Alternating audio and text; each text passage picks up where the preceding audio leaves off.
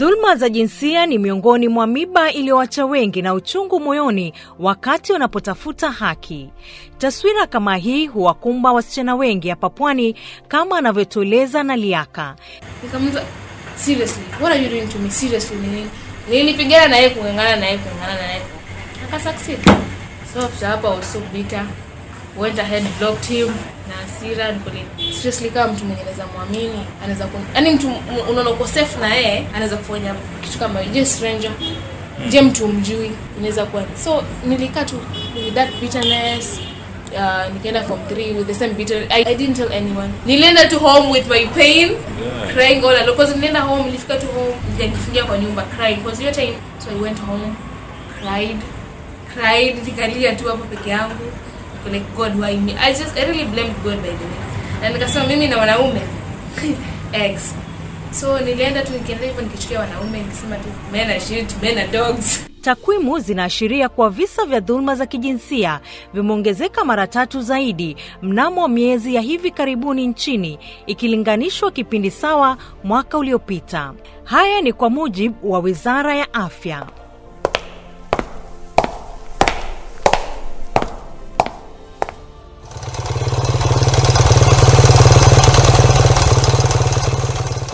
Nafunga safari hadi ofisi za National Legal Aid Services NLAS, yaani shirika la kitaifa la utoaji huduma na sheria zilizoko jumba la and Control hapa Mombasa ili kupata uhalisia wa mambo. Hapa nakutana na wakili Gasheru kutoka NLAS anayenifafanulia maana halisi ya dhulma za kijinsia. Dhulma ya kijinsia ni dhuluma ambayo unapatikana nayo kwa sababu ya jinsia yako, kwa sababu ya maumbile yako.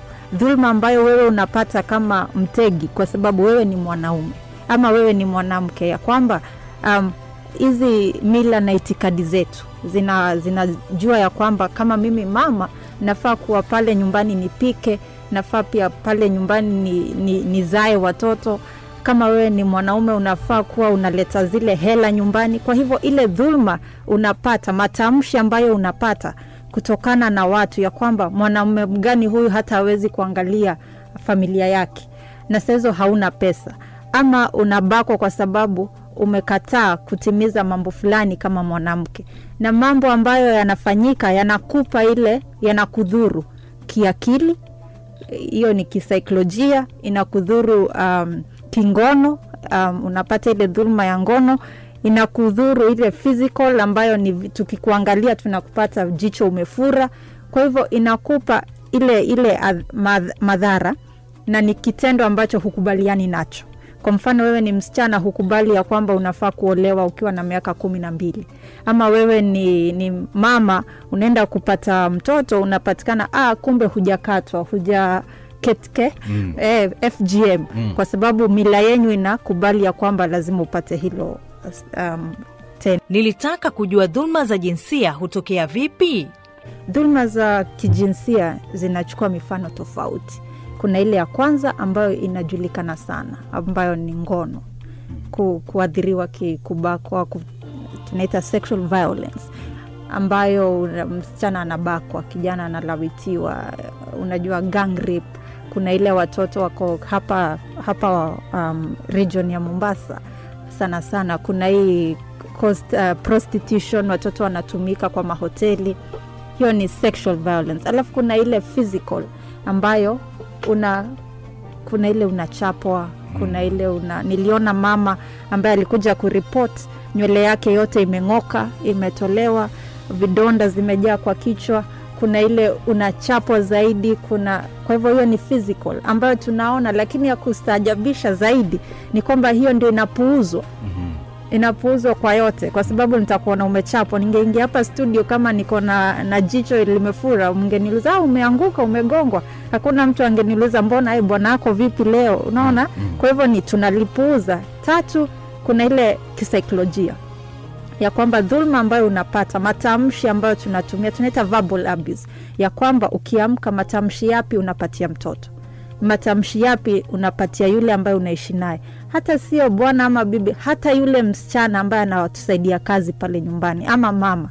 Watu ambao wanakaa pale. Kama mnachapana usiku ni vipi mnaathiri wale hata majirani, kwa sababu kuna ile saikolojia, alafu pia kuna ile social ama economic ya kwamba ninajua Benga anapenda kuangalia TV, nakuja navunja vitu zote, ama najua ulichukua gari na loan na igonga yote. Kwa hivyo ni economic violence, alafu kuna yale matamshi ya tuseme threats ambazo unaambua nitakuua kesho. Vilevile vile, nilitaka kujua ni aina gani ya dhuluma zinazoripotiwa kwa sasa. Well, tutasema ya kwamba dhulma ambazo zinaripotiwa sana ni hizi dhulma za ngono mm. sexual violence ambazo ndio wengi wanakuja kuripoti hasa kwa watoto. Unakumbuka mambo ya dhulma za, za kingono kwa labda mama. Unajua, ukiwa mtu mzima ukiwa mtu mzima iki, inaonekana dhulma tu kama haukukubaliana na kitendo Mhm.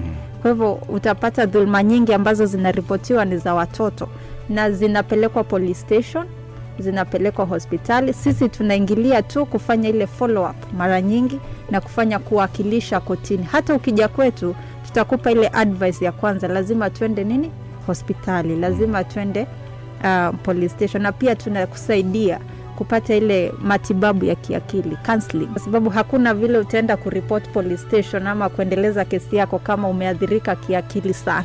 Mm. Lazima hata mahakama iseme lazima uangaliwe na upewe ile eh, matibabu.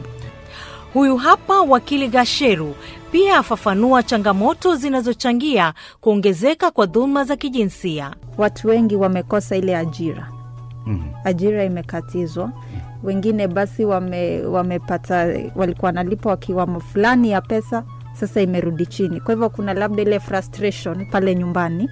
Uh, unapata watoto wanachapwa zaidi. Unapata ya kwamba yule mtu ambaye alikuwa anabaka mtoto mara nyingi sasa amefungiwa sehemu moja na yule mtoto. Kwa hivyo utapata kama mtoto alikuwa analawitiwa mara mbili kwa siku, sasa kiwango kime kimeongezeka. Kumbuka watoto walikuwa hawaendi shule miezi tisa, ama saa zingine unapata watu wengi hata wakienda shule hatuzungumzi walimu hawawezi kuzungumza, hawawezi kujua, na pia watu hawajui kitendo kikifanyika nitaenda wapi. Watu hawana ile ufahamu, na watu pia mila zetu na desturi, wengine walikuwa wanasema kimefanyika, nitafanya nini? Mama, mama anaambia mtoto haya basi, ubikira wako umechukua, tutafanya nini?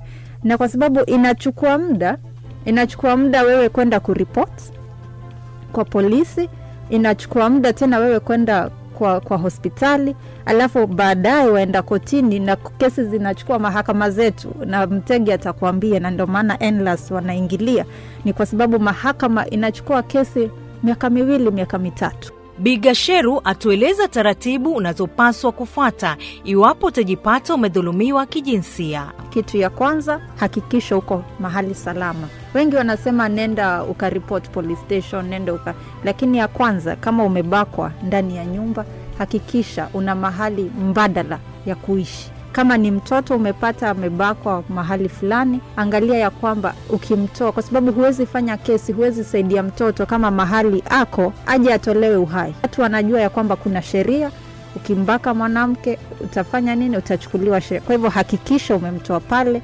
Kuna nyumba ambazo ni tunazita rescue centers ambazo wanawekwa pale, wanaweza tolewa pale nyumbani. Pili, asioge masaa sabini na mawili. Sioshe nguo zake asizi wengine wanazichoma wengine wanazitupa. Hizi nguo hizi vitu ma, mavazi ambayo amevaa zapelekwa kwa maabara tuko nayo hapa kubwa ambapo iko karibu na jocham pale ukienda mshomoroni kuna maabara. Inafanyiwa utafiti fanyiwa dna kuna mambo ambayo yanaweza tokea. Kama anataka kukojoa mhimize akojoe ndani ya chupa kwa sababu zile chembechembe za kwanza zinatoka kwa mkojo. Kwa hivyo hiyo pia inapelekwa kwa maabara. Pige report police station kama iko karibu na yeye aende aingie pale asipige ripoti pale kwa reception asiende kuzungumza. Wengi usiende na mtoto unasema huyu mtoto nimempata amebakwa. Napana sema ninataka kwenda kwa ofisi ya jenda. Skuhizi unajua unaweza sema jenda desk ukapata ni desk. Na mahali ya kuzungumzia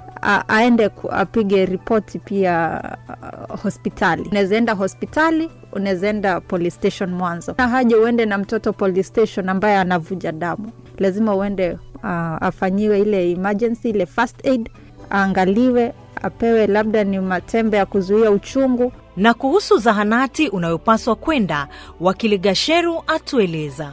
Na hii hospitali ambayo inajaziwa P3 kwa sababu P3 atapewa kutoka kwa um, polisi aende nayo hospitali, lazima iwe hospitali ya kiserikali.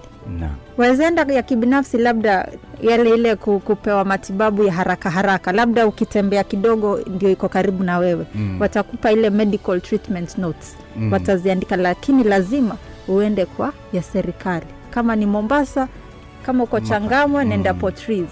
Kama uko Likoni kuna sub county hospital. Kama ni Makadara nenda pa, usiende Pandia, usiende Aga Khan Mm. kwa sababu zile za serikali ndio zinajaza ile P3 form.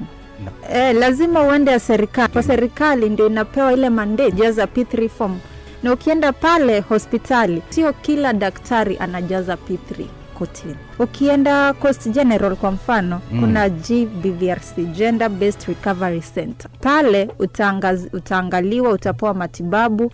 Ile PRC form, post rape care form itajazwa ile post rape care form ndio ina maneno yote, umebakwa, umefanyiwa nini nini, himen ile imeangaliwa, kulikuwa na ubakaji, kwa sababu ubakaji ukiangalia kuna vitu mbili ambazo lazima ziangaziwe, miaka kama ni mtoto, miaka na penetration, kuingiliana. Lazima daktari aangalie kama ubikra ulivunjwa, hiyo ndio ubakaji. Lakini kama iko sawa, basi i- itakuwa ngumu kusema ya kwamba mtoto amebakwa. Kwa hivyo PRC itajazwa. P3 form unapewa police station na P3 form inakuja kujazwa kutoka kwa maelezo Mwenyekiti wa maendeleo ya wanawake hapa Pwani, Bi Afya Rama, aeleza wasia wake. Vile visa ambavyo viko ndani ya majumba yetu ni visa vya kutamausha, kwa sababu sisi wenyewe kama wazazi, mjomba amemrepu mtoto wako, mtoto amerepiwa na bradha yake, haturipoti. Kwa sababu tunaona aibu, lakini yule mtoto shamweka ina dilema na stigma ambayo haitamtoka maisha yake yote. Yaani hivyo visa ni vingi mkanyika, vingi ambapo vinatamausha na na vinatutia hata hata vinaendelea kututia wasiwasi numbers zime kusema ule ukweli. Lakini athara yetu ni kuwa wengi hatutaki kufuatilia cases hata zikipelekwa kotini. So zile ambazo ziko kotini cases ni cases zingine. Na zile ambazo za kuwa wewe uko ndani ya nyumba kwa kuwa zimefanyika 1 2 3 ni mtoto wa jirani ni mtoto wa dada ni mtoto, ni mjomba ni nani haturipoti navyo ni vingi. Mimi ushauri wangu kama mama mtoto wako anapofanyiwa mambo ambayo sio ya kisawasawa edha ni babako edha ni jirani yako edha ni kakako lazima uripoti. Ili yule mtoto kesho na kesho kutwa apate uso mbele ya jamii kuwa japo kitu kama chikifanyika lakini ilipele ilichukuliwa hatua. Kuliko sisi twaficha lakini watu waficha. Wajua ukificha kidonda kila siku waswahili wanasema utasemwa na kilio. Maanake sazile utakanyagwa pabaya ndio utaanza kulia but it will be too late Kufikia hapo ndipo natia kikomo kwa makala haya. Kwa niaba ya mhariri Joshua Chome, mimi ni msimulizi wako Mkanyika Jilo.